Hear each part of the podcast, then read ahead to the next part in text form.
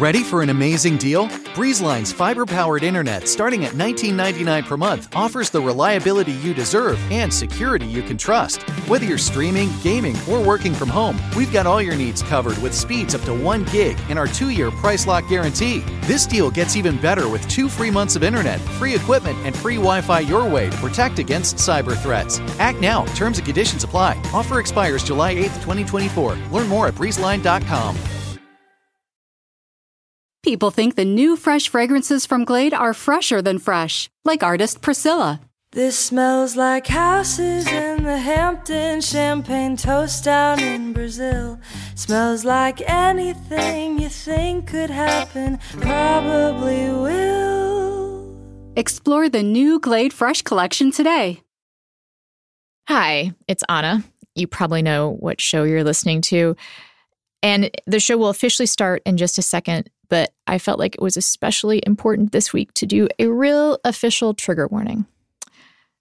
Kind of life is a trigger right now for a lot of people, but this show, especially, we're going to talk about the Blasey Ford testimony and we're going to talk a lot about sexual assault. So if you're not up for that, you should wait for another time. And if you need to talk to someone, there are people ready to listen. The Rape, Abuse, Incest National Network has a sexual assault hotline that you can call anytime. It is 800 656 HOPE. And also, you can go online for anonymous chat, and that is online.rain with two N's dot org. Hi, I'm Ana Marie Cox, and welcome to With Friends Like These, the show where we talk about the differences between us without letting them divide us. My guest this week is our frequent collaborator, Rick Wilson.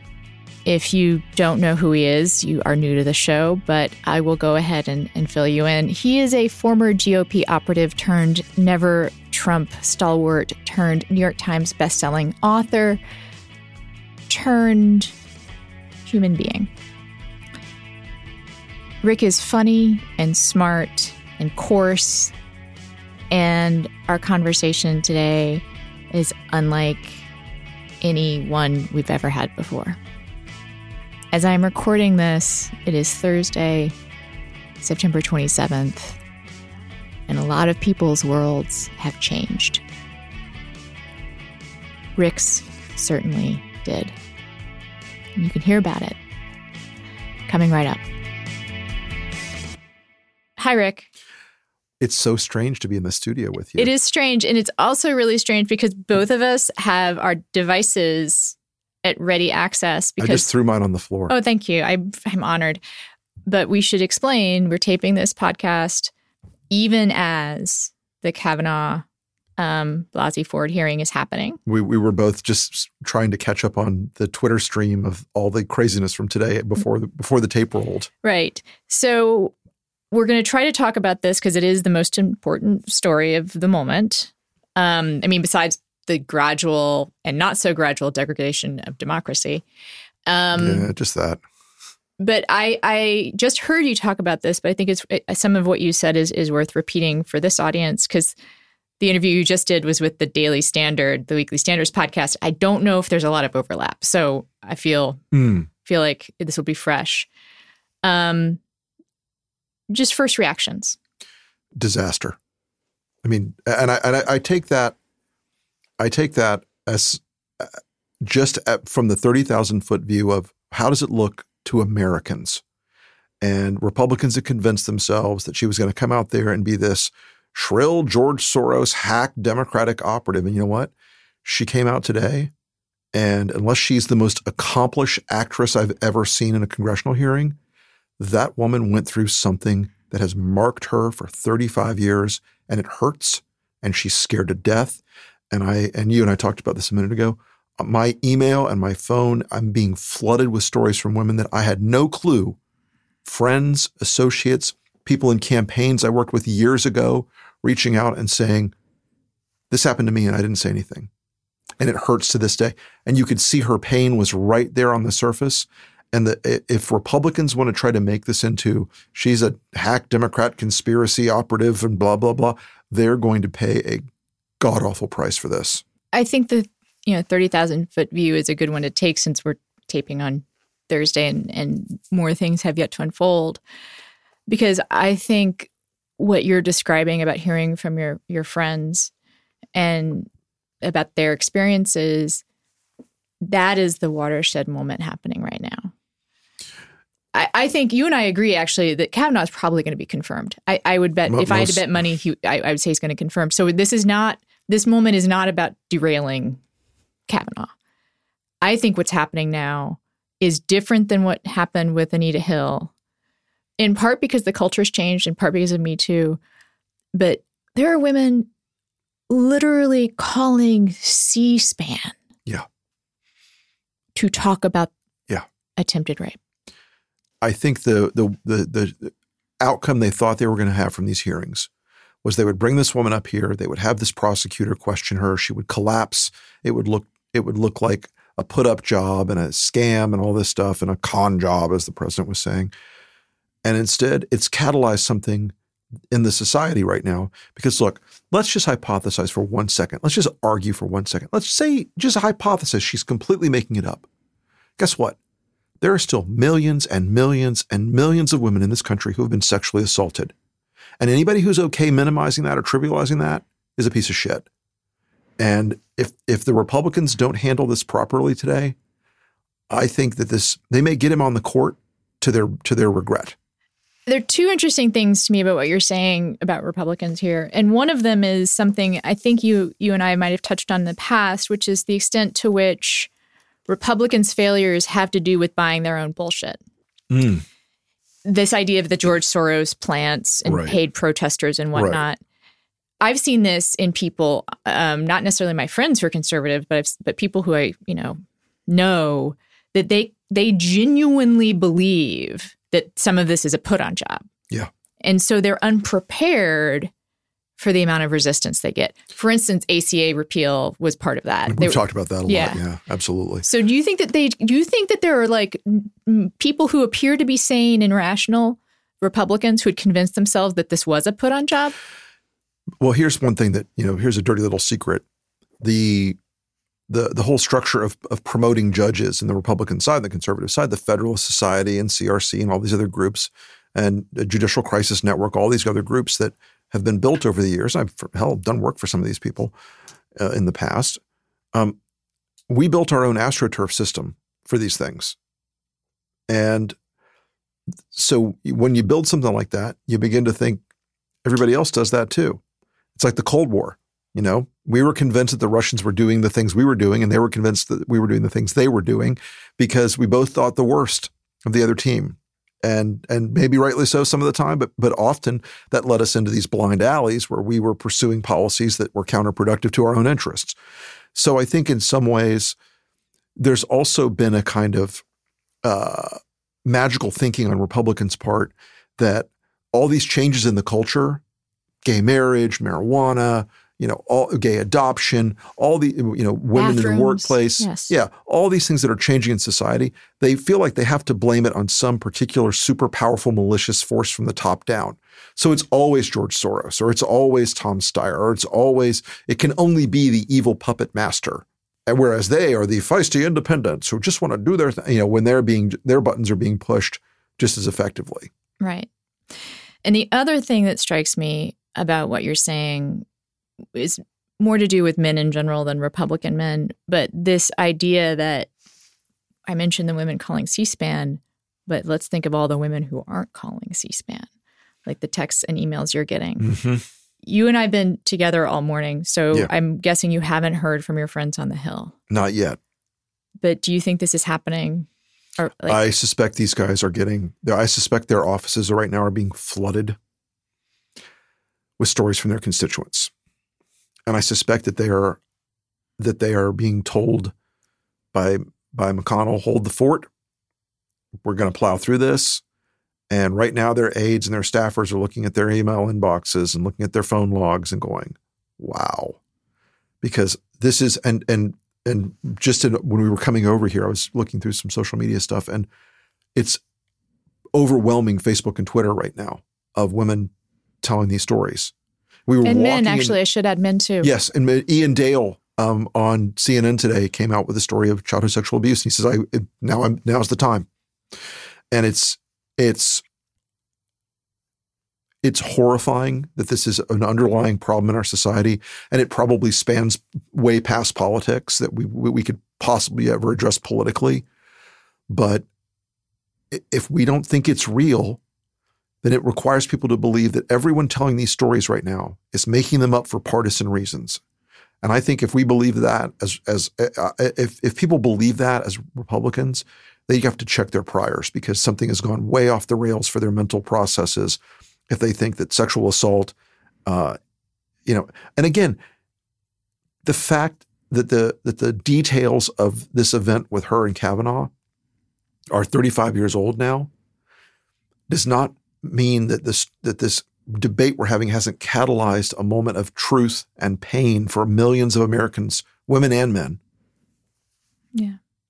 I think another thing I'm kind of hearing from you has to do with this idea of, of seeing in your enemy um, what you're doing. Since we have AstroTurf, they must have AstroTurf.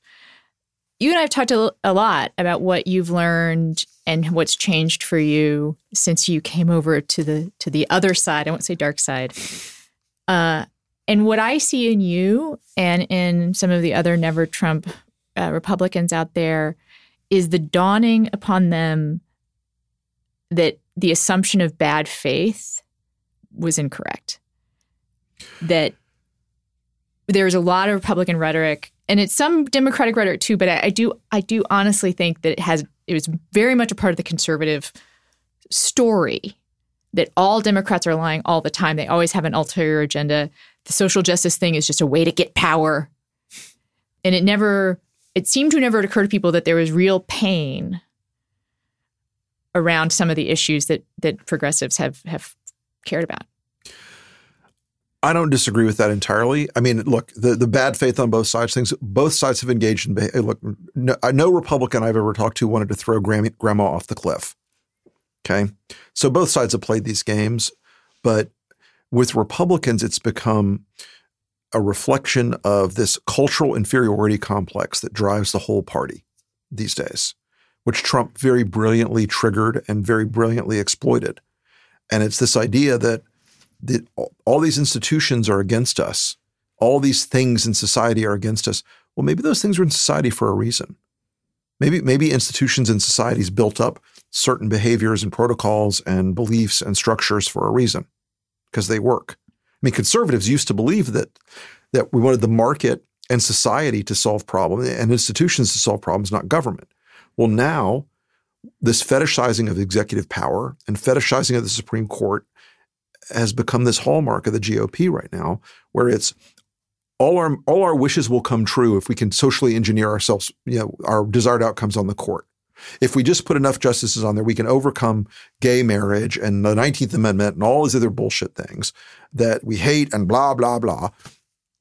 And, you know, I look at that as just as pathetic as the as the as the counterpart if if liberals would say, you know, we want to have our Supreme Court so we can do the following, you know, social engineering that we want.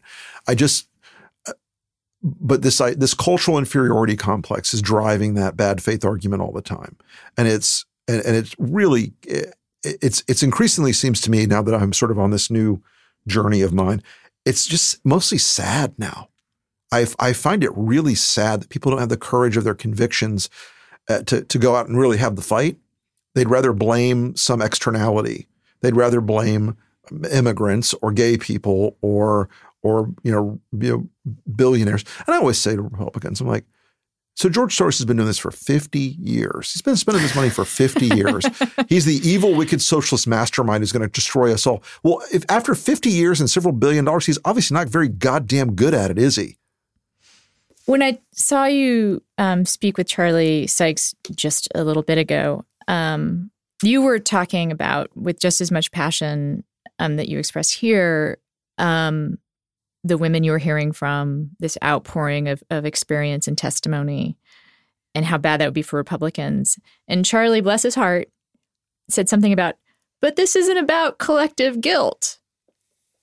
That's something you hear a lot Sure. From conservatives who are critiquing this process or who even maybe believe you know, Christine Blasey Ford, but still it shouldn't shouldn't matter to it shouldn't be a judgment on men and I want to point out to you that you seem to understand no, it's not about collective guilt, but there is a system here. There is a system that kept people quiet about this. Look, I think that there is a and not a top-down system. Like let's let's let's. I think maybe it's That- that- well, that's where I was going. There's think- not like a there's not a person in charge right. There's not a silencing hierarchy. women. There's not a, there's not a wiring diagram Right. that says we're going to suppress this and that. But as women entered the workplace in the last 25 years, in in in majority numbers now, um, there was often a overhang in the business world, particularly that oh they're problematic or they're going to complain or they're going to do this or that, and so a lot of women basically wrapped this stuff up, kept it inside. A lot of the women I'm hearing from, these are things from their late high school or college years where they were terrified to tell their parents. I am struck by something very resonant about this. I'm going to have a little history here. I went to college in DC in the early 80s. This is in the Brett Kavanaugh window. So I'm at GW in the early 80s. And the behavior among privileged shits like me, um, you know, we were masters of the universe. We were at great schools. We were having a blast every day. The parties were wild. The drinking was heavy. There were things like this that I heard about all the time. And and I'm not holding myself out as some you know uh, singular angel or anything. I uh, I um, I, I heard plenty of fraternity stories of trains and all these things at that in that era. And if people think that that just didn't go on just because he was a good guy or a good dude, um, you know, the, the the climate around these things was absolutely there in that world in Washington in the '80s. It was it was it was, you know, it was that last big hurrah before people realized AIDS was a thing, and and that era was was pretty pretty dark, I think, for a lot of girls in school. And what I would say to that is it's not just the 80s. Yeah, well, And what you're describing in just the, the the blink of an eye of early 80s Washington, my friend, that's patriarchy. Hmm. well, And that's the system. And that is what actually why I part of me is like just burning with hope because I, what I hear from you is what I hear is the is the awakening of someone who's like, oh shit, there is this bad thing that's been happening for a long time, and there will be a reckoning, and the reckoning is not necessarily in one blow. And when I say system, that's the system. It's patriarchy. It's not one person saying, "Don't say this."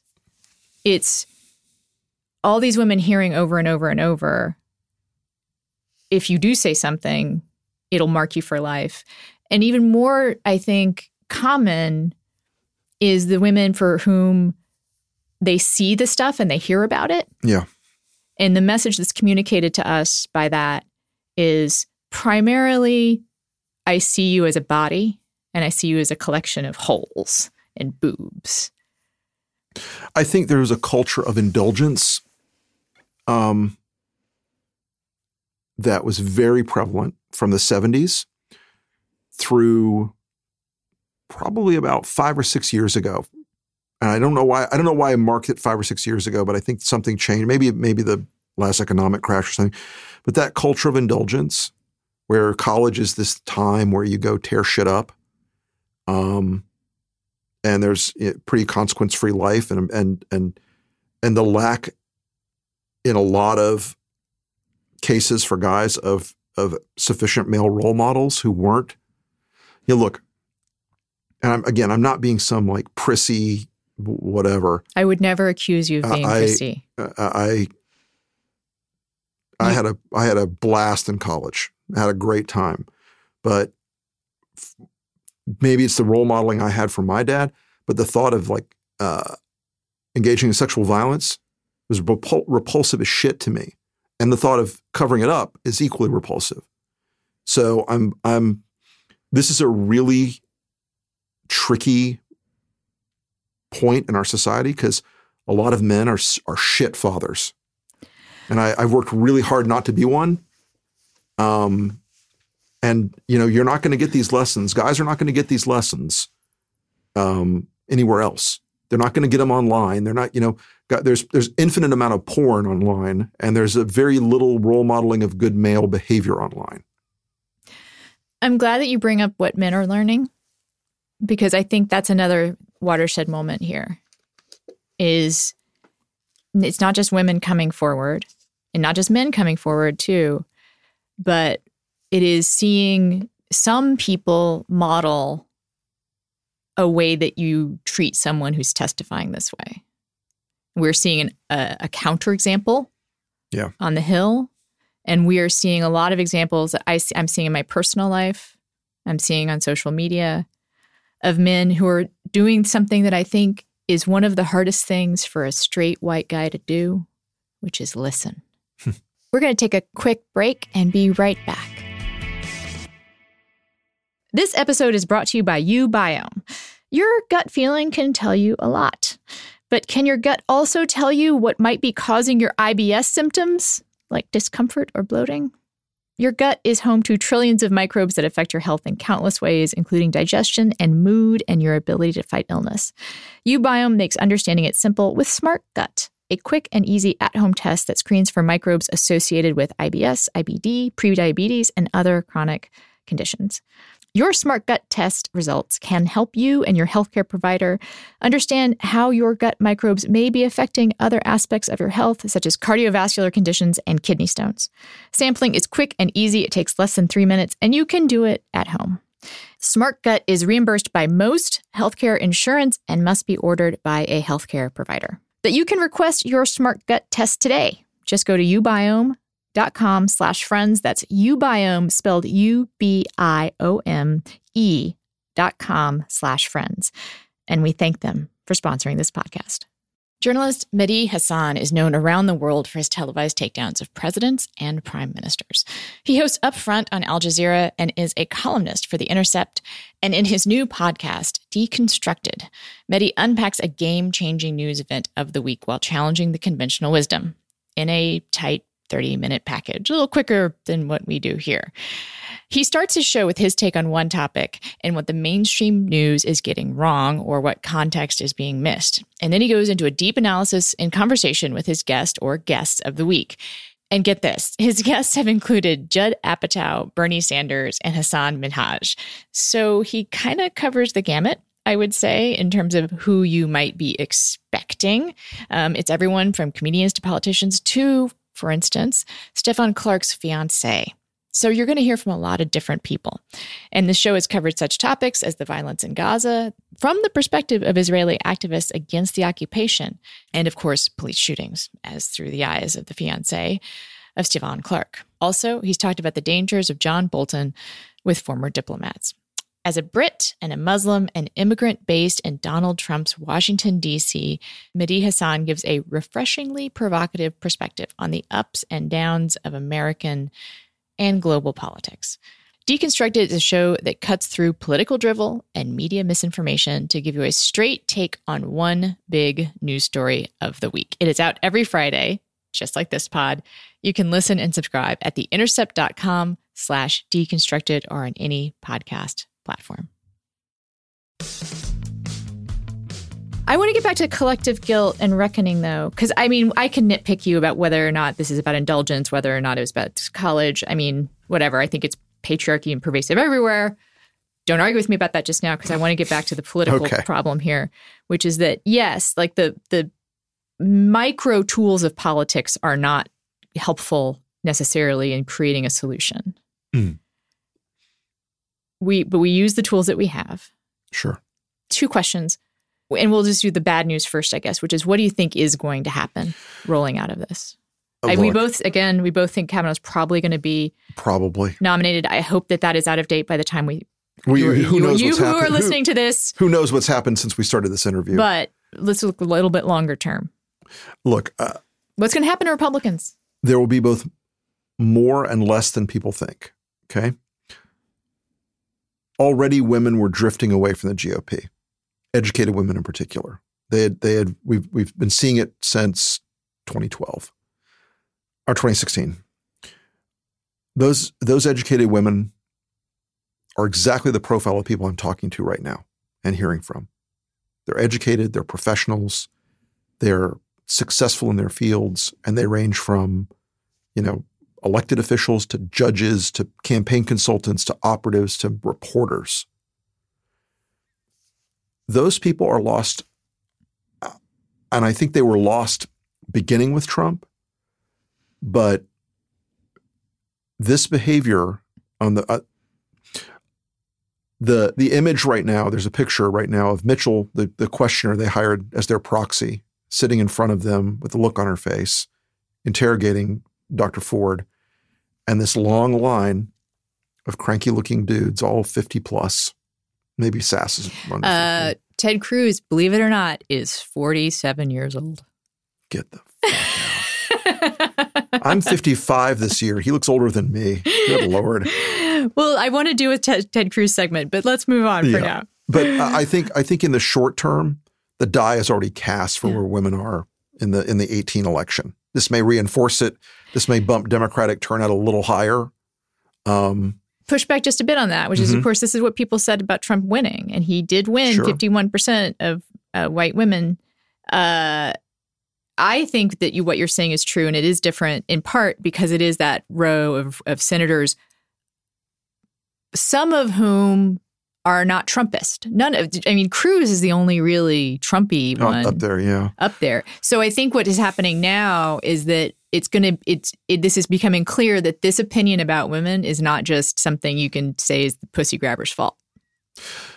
Well, I think the fact that, again, we fetishize the Supreme Court so much that they're willing to go through this dance because they're afraid of the base. If they, they're afraid to be seen by the base as not being completely all in on winning the court. And they and and here's the irony. Let's say Brett Kavanaugh today chokes on a pretzel and dies on the stand. Okay. Tomorrow, there are 10 other conservatives waiting in the stack that could be confirmed. So all the damage they're taking right now, and the argument is he's a good man being falsely maligned, and he's this and this and this. In the rational, cold ass world of politics, at some point you cut your losses. But there is no desire to cut losses. They're they're going to try to burn it to the ground. Um, Can you explain that to me? I'm sorry to like interrupt you, usually, no. but like uh, I'm so used to being the person interrupted by a white guy. Um, what the fuck? Like, why didn't they cut in? Because this, that's one of the craziest things to me about this, whatever's happening, is that as soon, number one, that he was the, he was nominated at all because he's like, as contra Trump, he's not the most qualified.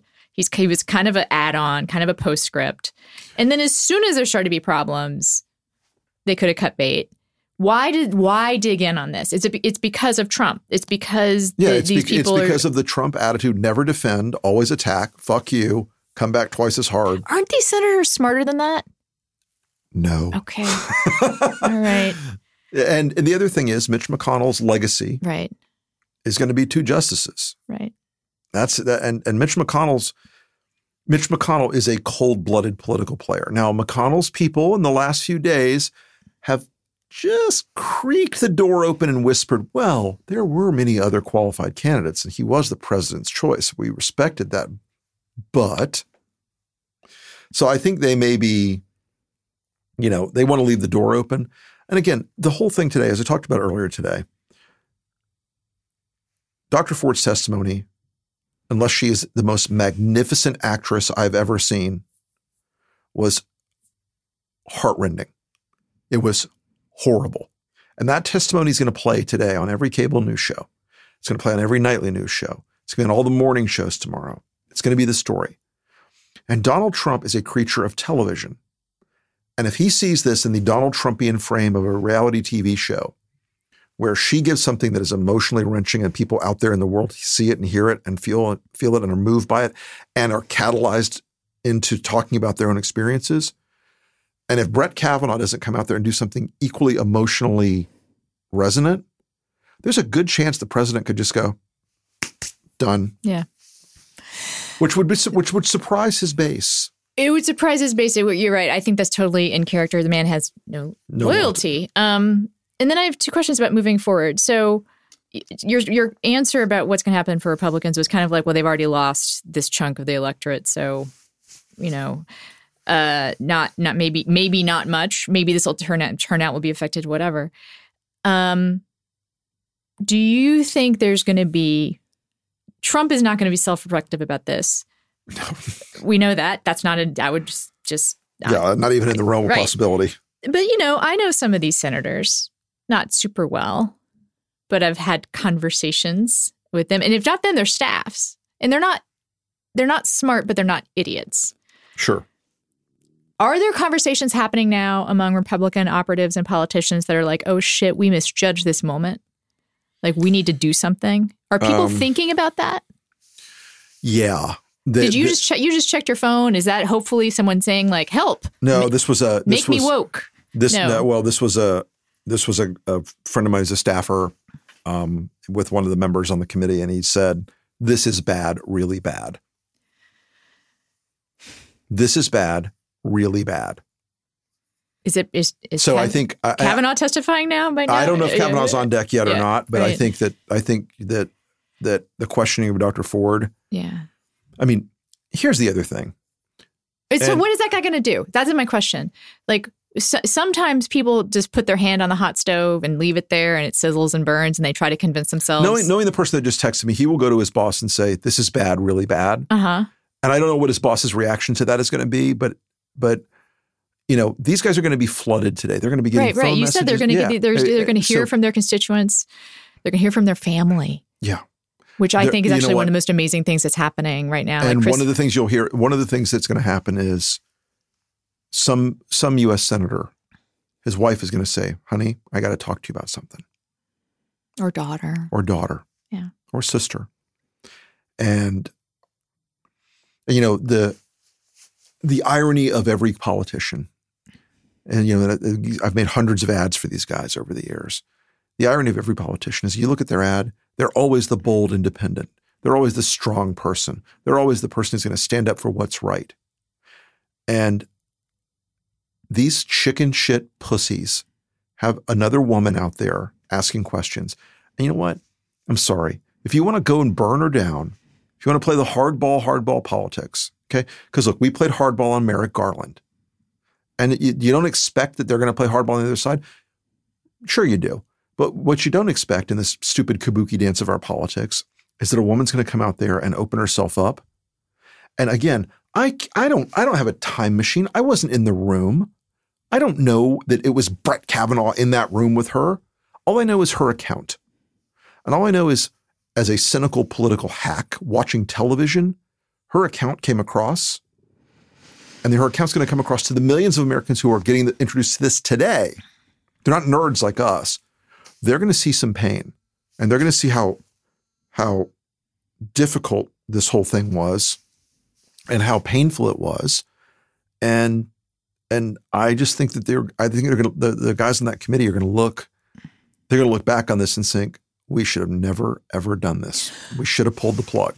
Right. Hindsight's but- hindsight's perfect. But I'm curious about the the example that you were sort of starting down the road, which is there's going to be a senator whose wife or daughter or sister comes and says, "I don't know what happened to her, but let me tell you what Yeah. happened to me." What do you think politicians in that position do? You're you're having you're kind of having that experience like really right now. Like I feel like I'm seeing you kind of go through something. you are. Like this is affecting you. What do you think is happening? Is happening to Republican men like across the country? And I say Republican, but maybe I just mean men. I, I think a lot of guys right now. Yeah. I think that Mitch McConnell's power over their lives is beyond what you can even begin to understand. Oh. And the reality is, most politicians aren't brave. They aren't courageous.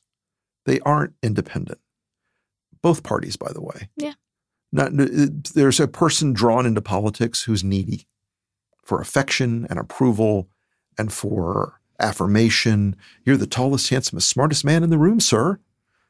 And they hate actual confrontation. They hate actual moments where they're tested. They want to find a, a way to weasel out. And th- this was a weasel move today of the highest order. Putting a woman out there to question her was I mean, as a manhood test, if you're if you're a real leader, you're if you're a real leader who absolutely believes she's a let's go not let's not go like gender norms here. Let's just say real leader. Okay, if you're a real leader, I use that advisedly in this Yeah. particular case because of the irony. Yeah. But if you're a real leader and you believe she's a lying Soros plant, why don't you go up there and knock the living shit out of her, tough guy? Why don't you go up there and really take it to her, big man? Well, they won't because they're a bunch of pussies and they're afraid of hearing what they heard today. So what I hear is, as far as senators hearing, you know, Republican senators hearing from their wives or daughters Mm-hmm. or sisters, um, they're going to listen to Mitch McConnell more, Yep. uh, which is horrible to think about. But there's multiple generations, and I'm here. I am going to stick with Republicans because I think it's you know it's Republicans who have set themselves up as like the non-social justice warrior, you know, who kind of align themselves with a, a certain way of talking about sexual harassment. And I don't want to say like people who ever like I I really want to be careful. Like I don't you've you personally um, no Republican I am friends with has ever been like, and everyone who who talks about sexual assault is lying. There's never been that, but it's always been. There's been a party line between who holds themselves up as allies. I think that there's a real danger here to say that every person who comes out against their nominee is lying automatically and that it's all politically motivated. Right. I think there's an enormous, I mean, look, to put the moral hazard aside, which is a gigantic moral hazard, Right. it's culturally dumb. It's politically dumb. And and this this this idea now that my party or what's left of it or what it, whatever the hell I- whatever the hell I am now, the idea that these people will now always pick the dumbest damn thing to do and the wrongest thing to do and the worst thing to do. And this is like all of it wrapped up in a nutshell right now. And again, I I don't have a time machine. I don't know I don't know how to judge the the what happened in that room. Let's. I, let, I actually want to. What I want to focus on is actually not her testimony. It's the testimony that's pouring out to Yeah. people like you in private text messages. Right. That's what I'm saying. That the catal- Right. the catalyst of what she started here yes. is so vast in scope. I'm having trouble processing it. I- I mean, it, it, it's it's I can see that. yeah. And, and would I want this to happen to my daughter or my wife or my friends?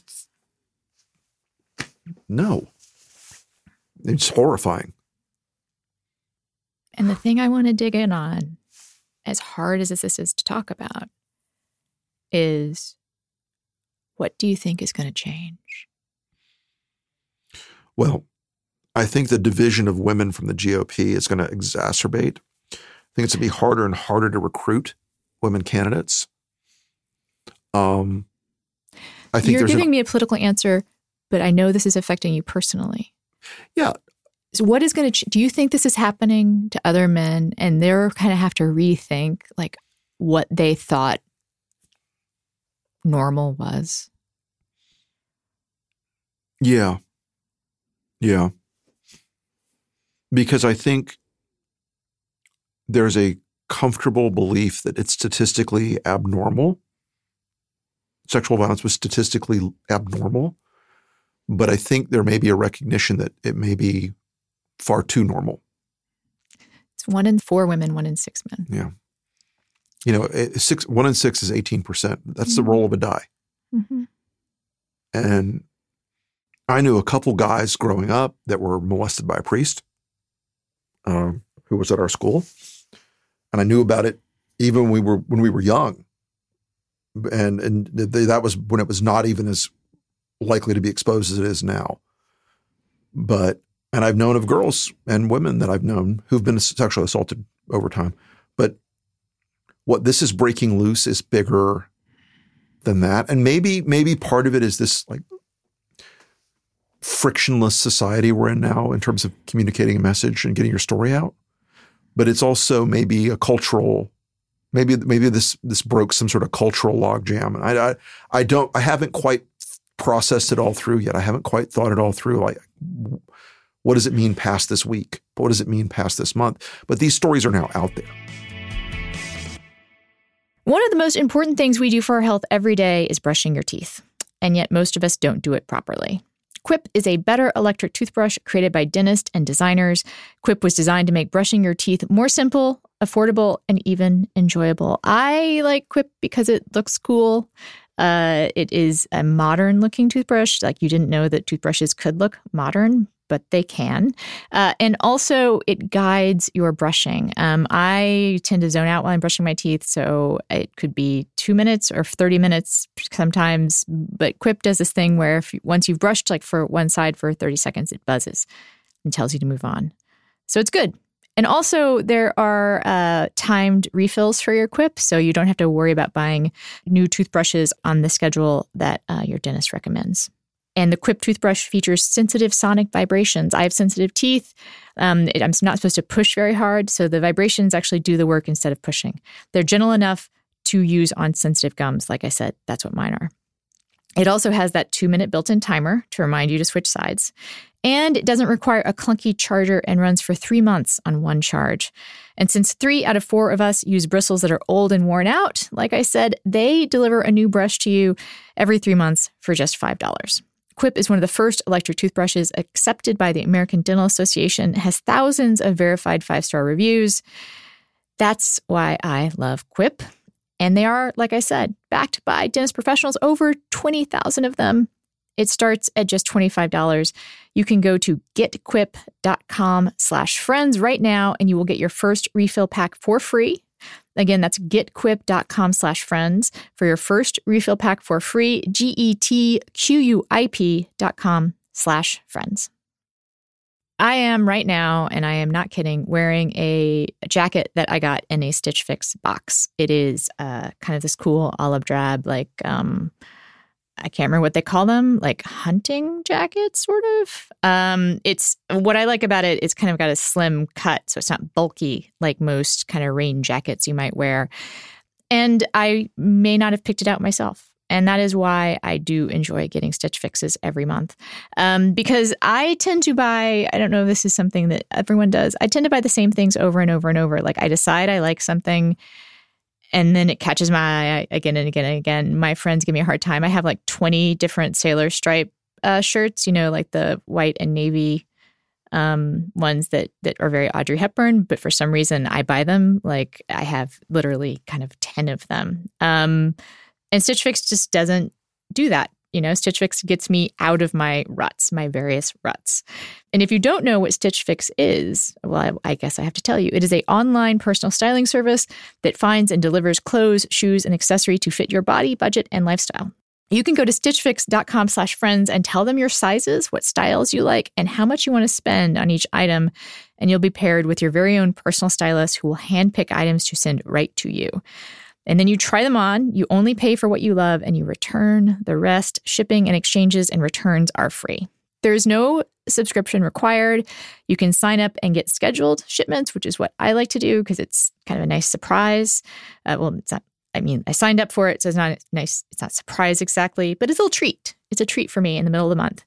Or you can just get a fix when you need it. Uh, going on a trip, I've done that. Um, special occasion, job interviews, that kind of thing. And their styling fee is only $20 and it's also applied towards anything you keep from your shipment. So get started now at stitchfix.com slash friends. You will get an extra 25% off if you keep all five items from your first box. Again, that's stitchfix.com slash friends to get started today. stitchfix.com slash friends. One thing I want to say to you, and I, I'm hopeful this is something that again, I am so sad to draw party lines about this. And it's not just Democrats and Republicans, it's a lot of men. I shared with you that my own, like sure. my husband, it wasn't completely woke on this issue. Right. And is having kind of a moment today. What I want to share with you and what I want you to know is true is that there's sort of a flip side of how normal this is, which is that I hope you stop using the word victim about mm. people who go through this. Because something you said yourself about the women you're hearing from professional, mm-hmm. accomplished, haven't told you about it, you would never have guessed it. Yeah. That's who experiences it. It's not about whatever your image was of someone who's experienced sexual violence, you were wrong. You know, I think that if I like inventory my own perceptions of it, and you would ask me three days ago and said, Hey, Rick, what's the stereotypical victim of sexual abuse? I would have said uh, economically disadvantaged, lower middle class, you know, in a relationship with abusive, unemployed husbands or boyfriends, blah, blah. I would have given you a fairly stereotypical answer. And, and I and I haven't had in these discussions and outreach that I've been having. I'm, I'm on this one text chain with a couple of professionals in Florida, men and women, Republican activists, who are talking about this right now. And I'm uh, and I can assure you, the the people that victim well, there I go again. The people that assaulted them um, also were at good schools from good families and nice boys and who also went off to be accomplished. Some of them might even run for office. I can I can assure you of that. Yeah. And look, you know what? The the one of the ironies here was that Republicans used to say, "Oh, well, we're not the party of licentious, pussy grabbing, skirt chasing Ted Kennedy, Chris Dodd, Gary Hart, Bill, Bill Clinton." Clinton. You know, and look, all those men, by the way, are reprehensible pieces of shit when it comes to the way they treated women. Yeah. They don't get excuses or a pass from me. But that doesn't mean that I make that I that I say, oh, it, it was a partisan driver for their behavior. You know, those guys were, by and large, you know, Bill Clinton was a privileged person after he got out of out of Arkansas because he went to Oxford and he went to you know Yale, all this other stuff. So, you know, these people, and again, I, I'm, I, I went back to that '80s cultural moment because, and that, that to me that was relevant in Ray Kavanaugh because we're the same age and it was that same moment in that culture and there were you know Georgetown was pretty lit up.